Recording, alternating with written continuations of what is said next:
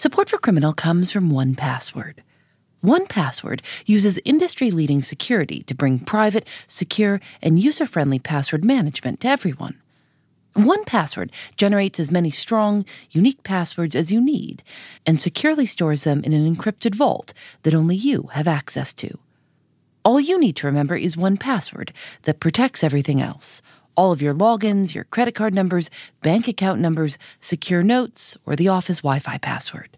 Right now, our listeners get a free two-week trial at onepassword.com slash criminal. That's number one, password.com slash criminal for two free weeks. onepassword.com slash criminal. Welcome to the Canva guided meditation for stress at work. Impending deadline? Generate Canva presentations in seconds. So fast.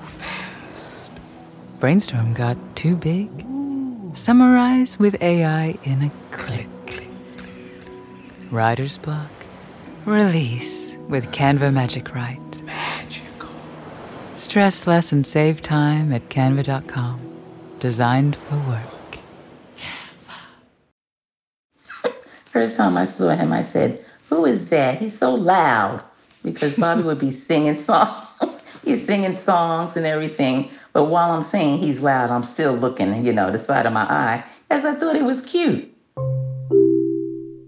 Cheryl Love met her husband Bobby when they were both working at Baptist Medical Center in Brooklyn in the early 80s. Cheryl was a dietary aide, and Bobby washed dishes. And he used to wear his hat a certain way. Like the, everybody would wear it a straight way, but he would wear it the opposite way. And I thought that was the cutest thing, but I, I didn't dare tell him. But that's what I was, you know, in my heart saying, oh, that's so cute. Mm-hmm. What did you think, Bobby, when you first saw Cheryl? I thought she was a knockout. Good answer. when you when you started spending a little more time with Bobby, you know how how long did it did it take you to realize that you were getting serious about this man, that this is someone that you didn't want it to just be a fling, that this is someone you wanted to to spend your life with? Well, it wasn't right away because, like I said, he was a little loud, but um, I, I liked him. He made people laugh. He would sing. He was a jolly type of person, so I liked that about him. And he struck me as somebody who I could believe in, that I could trust. You know, he was nice. When Cheryl found out that she was pregnant, they started looking for an apartment where they could live together and start their family. So I was like, okay. So I'm just thinking, well, marriage will come. That's how I'm thinking. And lo and behold, one um, morning he had came over to the house and he proposed to me. And he said to me, he said, you know, we could go and get married in Jamaica. And I was like, Jamaica? No way. I don't want to go to Jamaica to get married. Why do you want to go to Jamaica? But I didn't want to get married in Jamaica. But anyway, he did propose to me and said that, you know, he wanted to get, he wanted to, wanted me to be his wife. Bobby, in those early days as a new husband and a young father, what was life like with Cheryl in those early days of being a family? I loved every minute of it. I would come home from work and uh, I had a halter that I would put Jasmine in, my daughter Jasmine. And I would be all over the place with Jasmine. So it was great for me. You know, I loved every minute of it. Jasmine just, she was just a joy. Two years later, Bobby and Cheryl had another daughter, Jessica. Bobby would spend his days off, usually Monday and Tuesday, taking the girls to the park or to the movies. He says he just tried to spend as much time as possible with them. And then, 10 years after Jessica was born, Cheryl found out that she was pregnant again with twins. And I said, What? They said, Yeah, you're going to have twins, Miss Love. I said, Oh, wow. When I say I floated home that day, I floated home. They named the two boys Jordan and Justin. Once the kids were born, you know, they were our main focus. We would, um, I mean, you know, if it came down to it, we would feed them, and then if whatever was left over, we would eat, if it came to that. Bobby, who was now working in the kitchen at a hospital in the Bronx, found a second job as a nurse's aide at night. He was working all the time. Still, Cheryl says he always found a way to spend time with the kids. When the boys got older, he coached their football and baseball teams. He helped Cheryl around the house in any way that he could. She says he was a great cook. But there were aspects of their relationship that bothered her. She felt like they had trouble talking sometimes. It would be when I'm trying to discuss something with him and say, "Why are you why are you acting like that? What did I do anything? What did you know?" Stuff like that. And he would just shut down, you know, he wouldn't say anything. And I wanted him to respond back to me. And I would say, You can talk so much about everything else, but now I'm trying to talk to you about, you know, something with us, and you can't do it. What's going on? Bobby also had some quirks that Cheryl couldn't understand, like the fact that he never wanted to be in photographs. To me, that was weird because of pictures, that's what family does. You take pictures, you and but he didn't want to do that all the time. He would every once in a while I could get him to take a picture, but Bobby didn't like to take pictures. And I was like, why doesn't this man like to take pictures? So that was one thing. And like there was something sometimes like I wouldn't feel so affect like he was very affectionate but I mean, I tried to say that to my friends. Well, I don't see. They said, "Are you kidding me? That man goes out to work every day. He comes home. He takes care of you. He buys you beautiful things. Cheryl, you ain't got, you don't have no problems, you know." So a lot of times, I just said, I, I let it go over my head. Like, okay, you're right. You're right. He's not doing anything. I don't see any evidence of any cheating, any woman, any family. Because I was thinking maybe he has another family. Maybe that's it. And he's hiding it. And I would ask him, and he would say, Oh, please show no, nothing. No, uh, no, there's nothing like that. And he always would say to me, You know, I am committed to you. I have, I'm committed to this marriage and I want to be here. And so I just, you know, lived with that. They were two months away from their 30th wedding anniversary when, on January 22nd, 2015, Cheryl heard a knock on their door. I usually get up about 6.30, 7 o'clock. And um, my one of my sons, he had to get to school early. So Jordan, he was getting up, getting prepared, and, you know, getting ready for school, his class. And I usually get up, make me a cup of tea, and everything, make sure he's up and doing what, you know, doing what he needs to do. And so as I'm in the kitchen making this cup of tea, loud knock on the door, a loud knock. And I'm like, who is it? And Bobby even said, who is it? He's laying down. And we go, who is it? This is 2A. And they said, yeah, we want 2A. So I go and I open the door. And when I open the door, FBI, New NYPD, and they're coming, guns drawn, and they're like to me, "Stand back, ma'am! You don't know who this is." And I mean, way louder than what I'm saying, and like the shock of it all, you know. And they're like, I see, you know, they won't let me get near Bobby. He's getting, you know, up now, and I see the cops behind him, you know, talking to him, but they're talking low. They're kind of murmuring. I don't hear anything. That, and one guy's like keeping me back. And so I'm like, Bobby, what's going on? What's going on? And my husband is not looking at me. He's not, no eye contact, nothing. Just, he's holding his head down. I'm like, what is this? What's going on? And like I said, the cop is like, get back. You don't know who this is. You don't know who this man is. And even when I say it now, I can my heart beats faster because that was something to hear. Like I don't know who he is. This is my husband. You talking? I don't know who he is. But then I could feel almost like this is what I've been, you know, thinking all this time. When you know, there's something he hasn't been telling me, and this is it, and I'm about to find out what it is. I'm Phoebe Judge. This is Criminal. Oh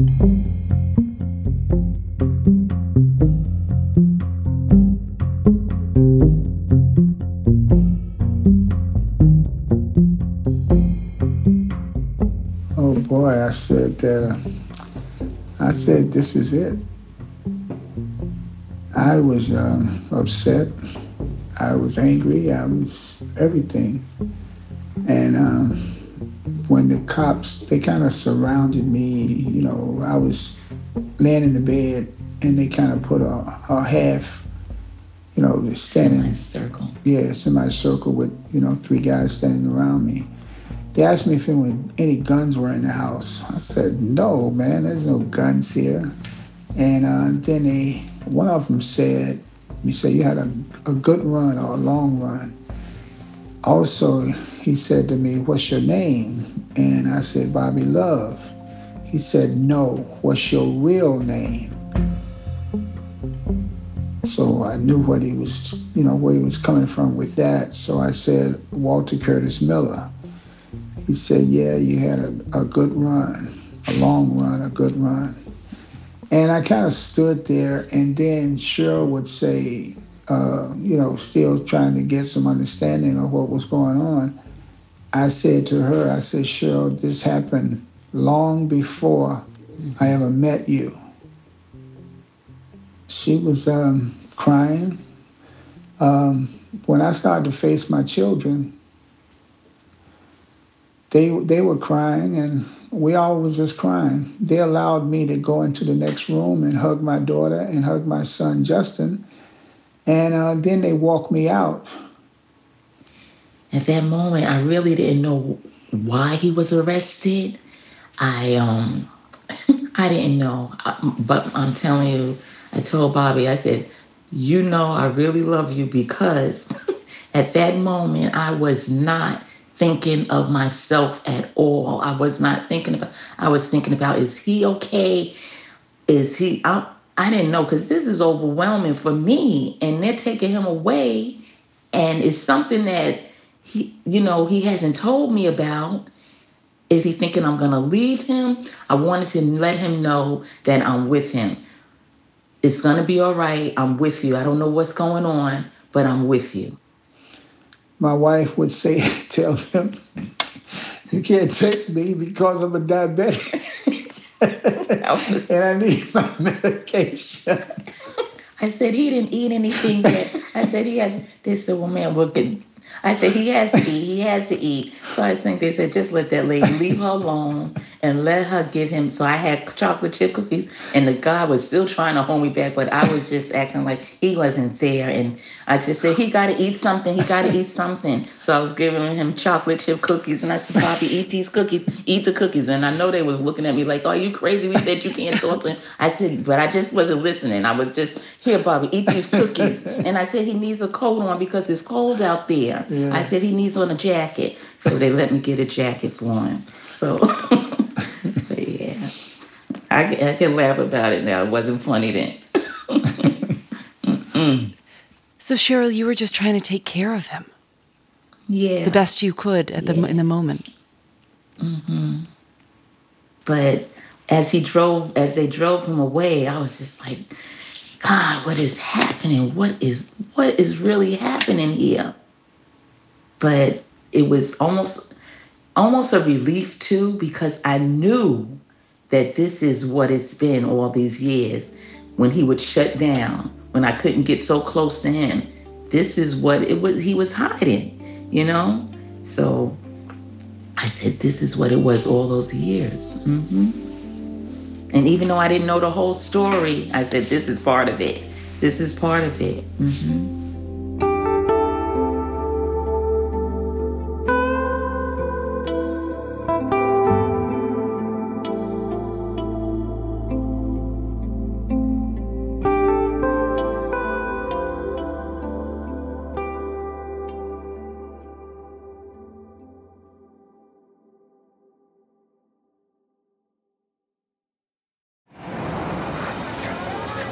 Vox Creative. This is advertiser content from NetSuite. I've never worked in media before, and it's really fun to see deals come through, especially when we signed with MKBHD and the Waveform podcast. That was one of my favorite shows on YouTube, and I've loved that we've partnered with him. I'm Christina Ho Rodriguez, and I am a senior manager of revenue accounting at Vox Media. At Vox, I'm not so siloed in my own revenue accounting department. I'm getting to see the big picture of, of what the company is working on. In my first year, the company went through a really big merger with another media company, and we switched from our old ERP system to NetSuite. We had to integrate NetSuite really fast. It was very user friendly right out of the box. Over the last couple months, our team developed a new revenue reporting module that makes our reporting much faster, much more automated. I have a lot of hope with what we can do in the future with NetSuite so that we're able to optimize, make our team a lot more successful, and improve our processes. We're only as good as our best data, and NetSuite allows us to see it all. Discover the power of NetSuite, a leading cloud financial system serving more than 37,000 businesses. Download NetSuite's popular KPI checklist designed to give you consistently excellent performance absolutely free at netsuite.com/criminal.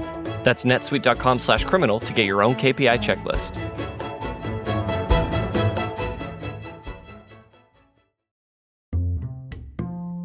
Thanks to 1Password for their support.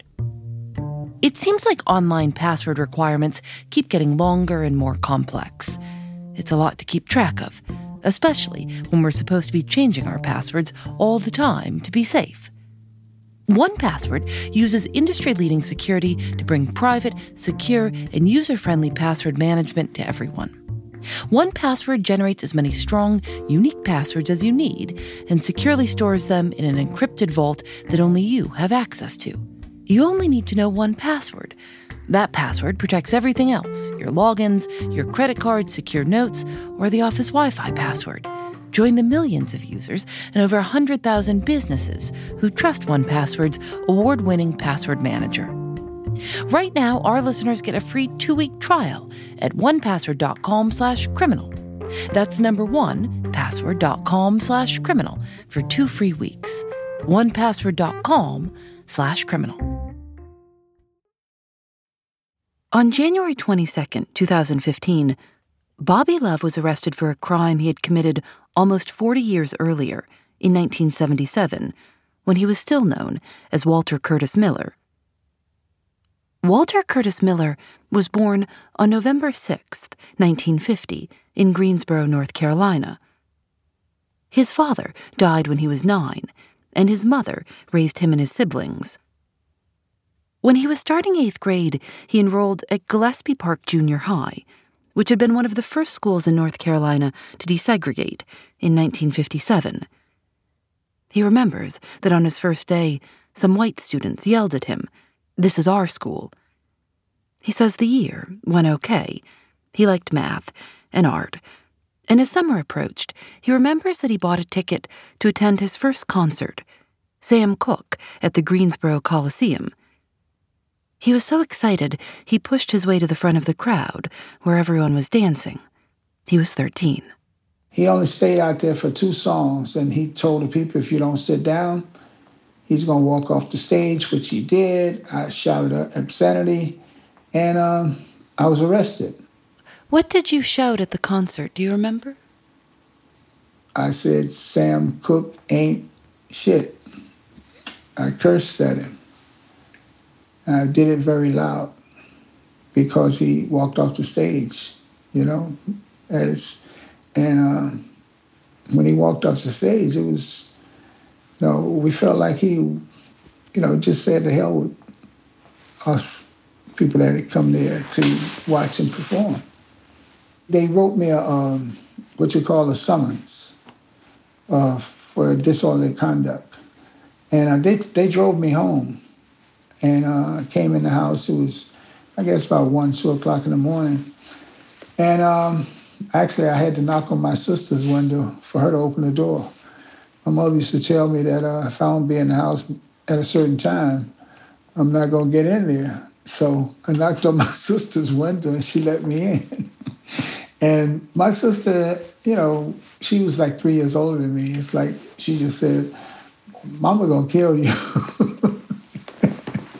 my mother was asleep. But anyway, I, I, would go in there and get in the bed, you know, and I just went on about doing what I needed to do. But that summons was a um, had a court date on it to go to uh, this court downtown, and I just totally ignored all of that and didn't go. Just before starting ninth grade, Bobby remembers stealing a woman's purse at the fairgrounds and realizing it had $500 in it. He bought a new sweater, some new shoes, and some records. He says he started to notice how often people just left money unattended, and he started stealing from other kids at school. So I'm stealing money from guys' pants in gym. You know, you put your pants in your locker, your locker's still left open, and um, you know, I would go in there and I would put my hands in some people guys' pocketbooks and uh, pockets and steal their money. So I did it one day, and I came back the next day doing the same thing, and uh, a policeman had um, was in one of the closets, so he jumped out and said, "You're under arrest." He was sentenced to 13 months at a juvenile facility called the Morrison Training School. He says it was rough. He couldn't wait for his mother to visit. He says he cried when he saw her. That's when I said I was going to uh, get out of here. And what did you do? Well, I, I kind of paid attention to the guards and how many guards worked at night. And um, I used to hear the train. I didn't know exactly where the train was, but I would hear that whistle on the train. So my thinking was this I'm going to leave in the middle of the night. I'm going to run as fast as I can on the street. But if a car comes, I'm going to get on the side so they can't see me. And if a train come past me, I would um, know where those tracks were. Because my plan, my idea, my thoughts were to get to those train tracks and walk those train tracks all the way up to the next city. And that's what I did. Were you nervous? I was scared as hell. but uh, yes, I got on those train tracks, man, and I ran a little bit. I walked a little bit. I ran a little bit. I walked a little bit. And by the time it was starting to get light that morning, I was in the next city. He knew he couldn't go home, so he took a bus to Washington, D.C., where his brother Raymond lived. So when I got there, first thing he did was call my mother and uh, told my mother that I had come to D.C. So my mother said, "Yeah, the cops have been here." She she was concerned about, you know, was I all right, you know, like that. So I told Raymond, I said, Raymond, if I just stay here, you know, I'm, I'm not gonna get in no trouble like that. That kind of stuff. So he said, okay. Bobby got a job at Russell Stover Candies. He enrolled in high school again, at Eastern High School. He says that back then, the school had a special program that placed students in government offices. He applied, and he says he was given a job at the Pentagon filing papers and running errands for 20 hours a week. He eventually found a small apartment, and when he was 17, began living on his own. He says he was making enough money to cover his rent, but when he heard that one of his friends had gotten away with a big robbery, he asked if he could join the next time. In January of 1969, they made a plan to rob a pharmacy. It was inauguration day for Nixon. And we, we it was in our minds that because of, you know, inauguration being there in Washington, D.C., wasn't going to be that many cops in, in places like Southeast Washington, D.C., where we were at, where we was going to pull this robbery.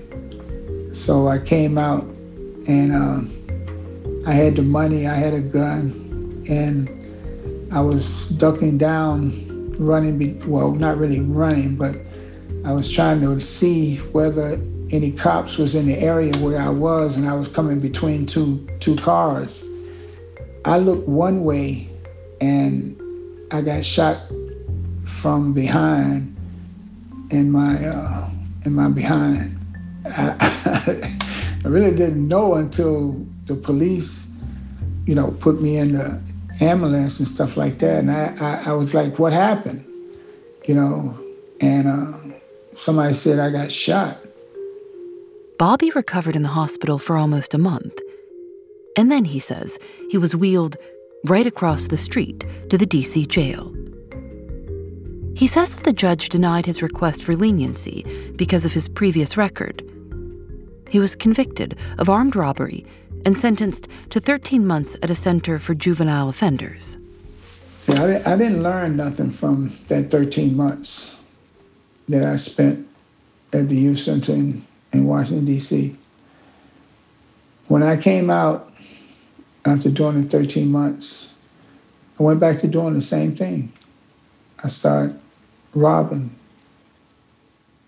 I would uh, come down to Greensboro and we committed some robberies, came back to Washington, D.C. They mostly robbed credit unions.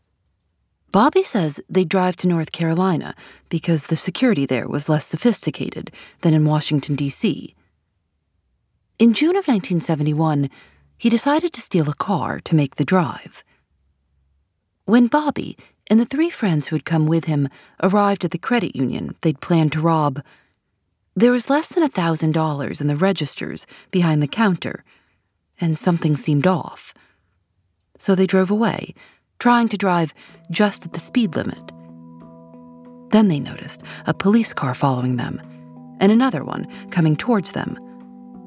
Bobby says the two police cars turned their lights and sirens on at the same time, and he and his friends were arrested. I was sentenced to 25 to 30 years.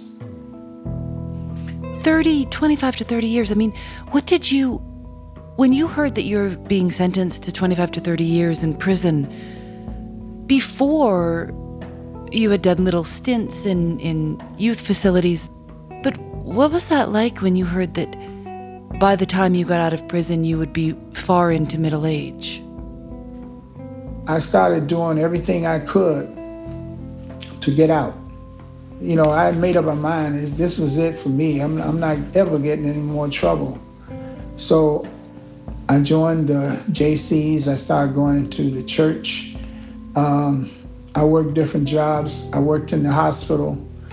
And uh, all of that helped me to make honor grade. Honor grade is when you're being shipped to a minimum uh, road camp somewhere. So that's that's what I did. I made up my mind that uh, no more criminal acts and stuff like that. After being transferred to a few different prisons, Bobby was placed in a minimum security facility in Raleigh, North Carolina. He says he was allowed to walk around the yard and make phone calls. And every Wednesday, he recorded his own radio show.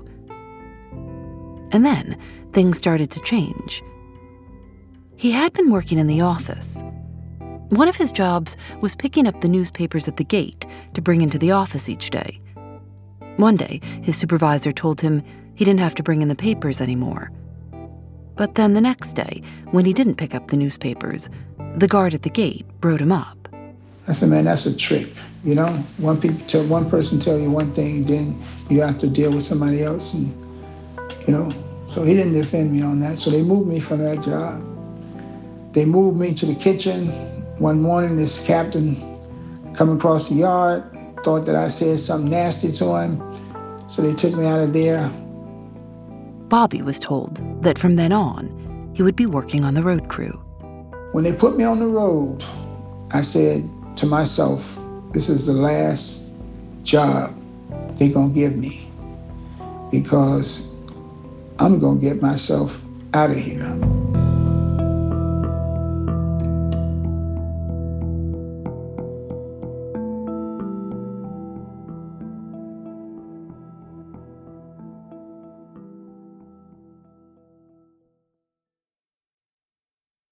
Canva presents stories to keep you up at night. It was an ordinary workday until The Singapore presentation is at 3 a.m. the office was shocked. That's when we sleep. Maya made it less scary with Canva. I'll just record my presentation so Singapore can watch it anytime. Record and present anytime with Canva presentations at canva.com. Designed for work. Did you know only 12% of Americans are metabolically healthy? Crazy thing to hear, right? but it's part of the reason why Nature's Sunshine is here to help you upgrade your wellness with simple daily additions that work to fuel your body with the nutrition it needs and may not be getting. For more than 50 years, Nature's Sunshine has been harnessing the healing power that Mother Nature has to offer. Their new Power line focuses on providing you with superfood and whole food nutrition to support your metabolic health. From their Power Greens that has over 200 plant based nutrients and two full servings of veggies for gut health and daily focus, to their Power Beets for better performance and enhanced blood flow that you feel immediately. Not to mention their Power Meal, which contains 25 grams of premium plant based protein, gut friendly fiber, and a powerful mushroom blend for immunity. This entire power line will support you in feeling your best by giving your body the nutrition it needs. The power products work synergistically when taken together, but are also great on their own. Plus, the full line is vegetarian, gluten free, and non GMO with no added sugar. And when you subscribe and thrive, you'll save each month and enjoy free shipping. Get 30% off the power line for a limited time. Use the code POWER30. Just go to naturesunshine.com. That's naturesunshine.com. Bobby Love says he felt like he kept getting written up for things he didn't do. And the more he got written up, the closer he was to being transferred to a stricter facility. So when he was assigned to one of the worst jobs, road crew, cleaning up trash off the highways, it felt like the last straw. He says it was awful. People would throw hamburgers and milkshakes at him from passing cars. Part of working road crew involved being driven away from the prison on a regular basis. And Bobby began to pay a lot of attention to every part of how they were transported, where the bus stopped, and for how long. He noticed that no matter where they were going, the bus always stopped at a particular stop sign in a wooded area. Bobby started carrying a bag onto the bus in the morning, just to see if the guards would check it. He noticed that the guard on Tuesdays didn't pay as much attention as the others, sometimes not checking his bag at all. Bobby slowly began to get rid of his personal effects. Anything that had a phone number or address of someone he knew and could be used to trace him. He says he didn't want to leave any evidence he'd ever been there at all. On Tuesday, November 8th, 1977, two days after his 27th birthday, Bobby put on regular clothes under his prison uniform. He packed the money he'd saved and reported for work. And I said, if this guard is on that Tuesday morning, I'm going. I walked through that gate. I got on the bus. I sit in the back. And uh, we went down this street we got ready to turn. I opened the back door of that bus and I jumped off and I was gone.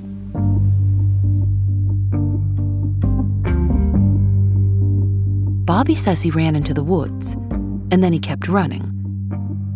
He asked for directions to the bus station. One man bought him a ticket and another gave him money. Bobby remembers the man saying, I hope you're not in trouble.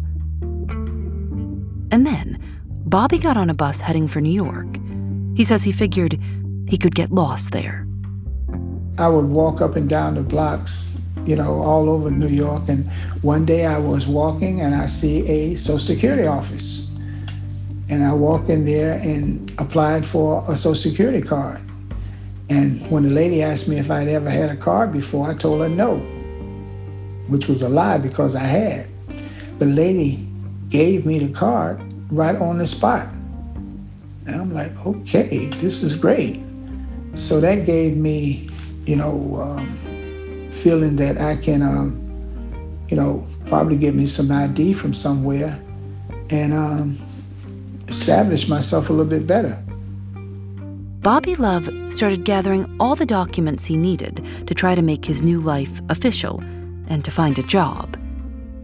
He scratched the name out of a birth certificate typed in Bobby Love, and photocopied it until it looked authentic. Next, he used the birth certificate to get a driver's license. He says he paid someone at the DMV not to notice that it was doctored. He found a job at a warehouse and an apartment in Staten Island. He tried to be careful. He says he waited four years before he felt safe calling his sister Jean to let her know that he was okay. He'd been worried that maybe her phone line had been tapped. Once, he says he was walking down the street in New York and someone started coming towards him, yelling, calling him one of his old nicknames from growing up in Greensboro. Bobby says he tried to be nice and get away as soon as he could.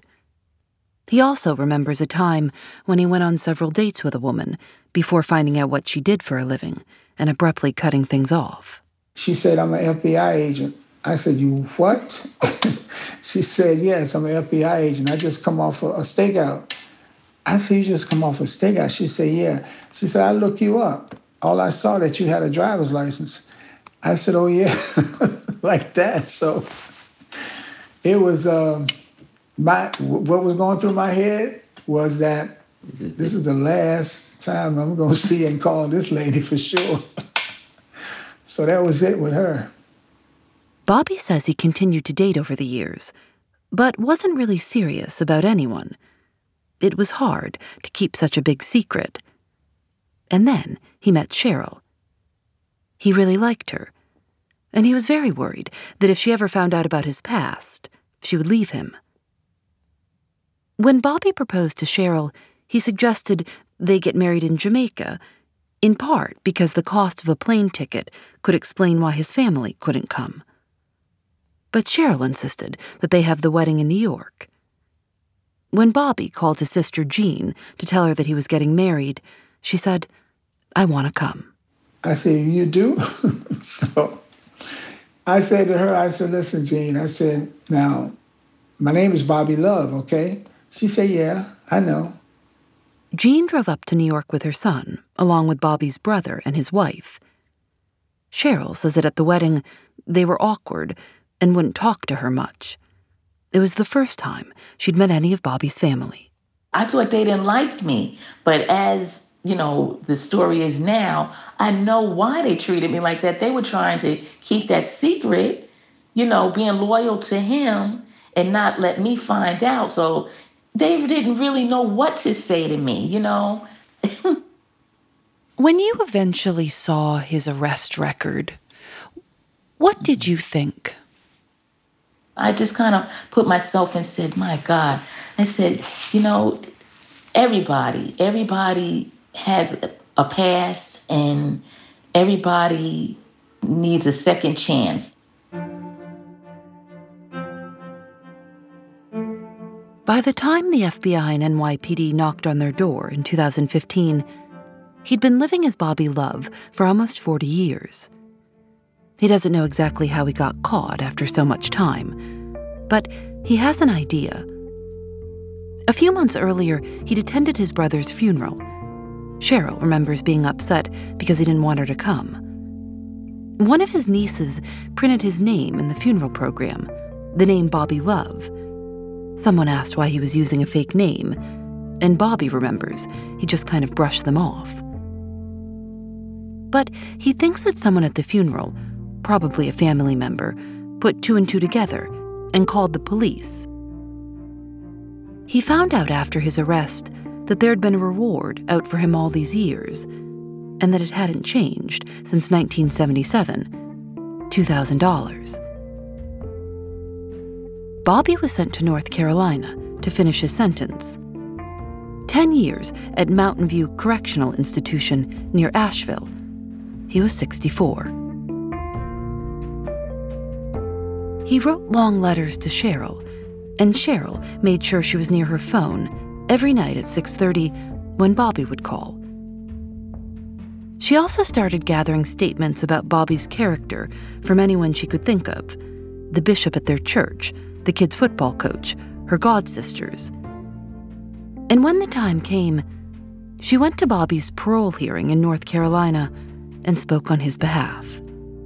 I known him to be a good father, a good husband, and that um, I just took my time and I told him the different things that I remember what he was to me and what he, you know, did that was positive in the community.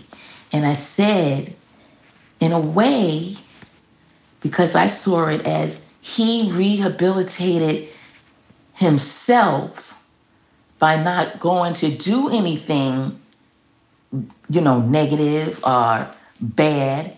He took care of me. He worked two and three jobs at a time. um, he took care of the children. He would help cook. He would do the shopping at times. He would do laundry. You know, there wasn't anything that I would ask him that he wouldn't do. Whatever Cheryl said seemed to have an impact. A little over two months after the hearing, Bobby was released on parole. He took the bus to New York, like he'd done almost 40 years before. We were so excited that morning. I don't I don't think I slept like two hours. We were so excited. I couldn't wait. I couldn't wait. I was like, oh my God, everything has to be just right. I want the house smelling and looking beautiful. I want to be looking nice myself. I want the kids to look good. I want everybody feeling good. I said, Lord, thank you. He's coming home. I just jubilant, just so happy. And so we got up. We were early. My son-in-law oh, um, and my daughter, they lived in Harlem, but they had came over to pick us up in Brooklyn, and we all were gonna ride down there to meet him. And so when we got out by the bus station there at Greyhound, the Greyhound bus. He came and we saw the bus, and everybody got off. He got off last. And I'm like, oh, there he is. I could see him through the thing. But when he got off, oh my goodness, he had this beard that was so. I said, what in the world would we? Look at this beard. And first of all, we just hugged him and loved on him and everything and said, we're so happy you're home and everything. So we all had went to this restaurant to eat. But before we did that, we picked my daughter up, Jessica up by the train station there. And when she saw him, oh my goodness, she just could not stop laughing. That beard was so funny to her. So, of course, we're all cracking up. Everybody came over to their house. And Cheryl says that she and Bobby didn't have a minute to themselves until late that night. When it was just the two of them, she says it felt like they were on their first date. They sat on the couch together, not talking, just listening to the radio.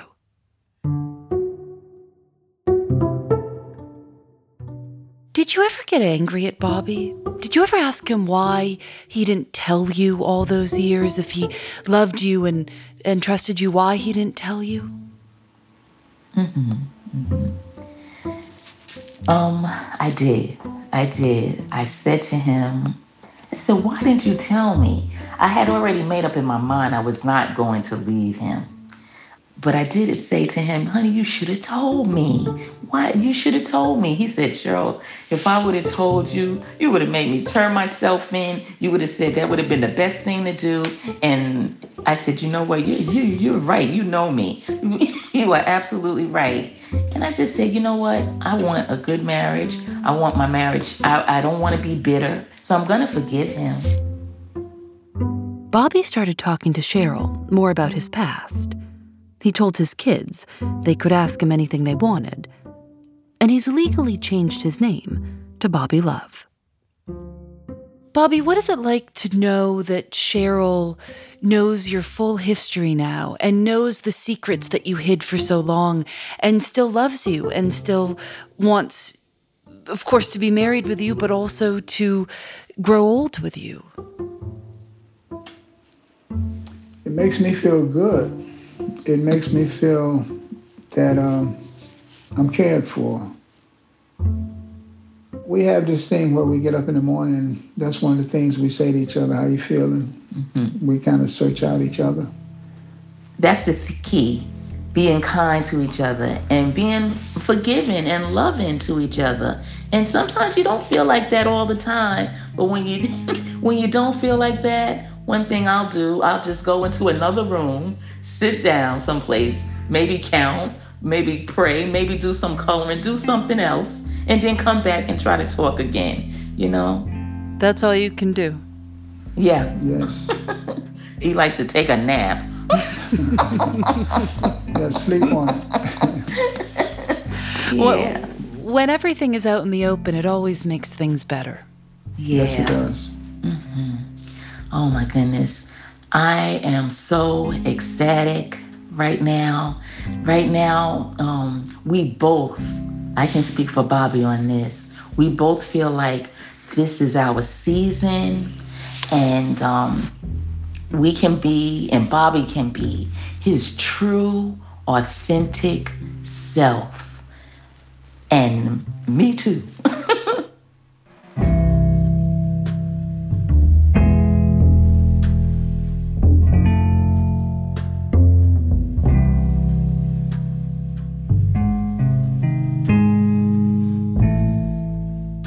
Is created by Lauren Spohr and me. Nadia Wilson is our senior producer. Susanna Robertson is our producer. Engineering by Russ Henry. Audio mix by Rob Byers. Special thanks to Jonathan Conyers and Lily Clark. Julienne Alexander makes original illustrations for each episode of Criminal. You can see them at thisiscriminal.com. We're on Facebook and Twitter at Criminal Show. To learn more about Bobby and Cheryl Love, check out their book. It's called The Redemption of Bobby Love A Story of Faith, Family, and Justice. Criminal is recorded in the studios of North Carolina Public Radio, WUNC. We're a proud member of Radiotopia from PRX, a collection of the best podcasts around. I'm Phoebe Judge. This is Criminal.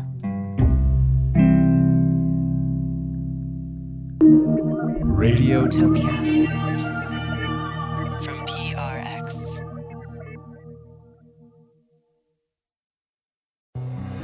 Hi, I'm Ben. I suffer from a condition called writer's block. It strikes when I'm at work. That's why I choose Canva Magic Write. It works fast, generating text in seconds, thanks to AI. Common side effects include increased productivity, compliments from coworkers, feelings of satisfaction. Now I can say bye bye to writer's block. Ask your boss if Canva Magic Write is right for you at canva.com, designed for work. Right now, businesses are facing tough choices. Do you cut costs or drive growth? Solve for today or build for tomorrow? Do you satisfy your shareholders or satisfy your customers? The answer is yes. You don't have to choose. With the intelligent platform for digital business from ServiceNow, you can say yes to unifying your existing systems and yes to accelerating growth. Visit servicenow.com to see how we can help you put yes to work. The world works with ServiceNow.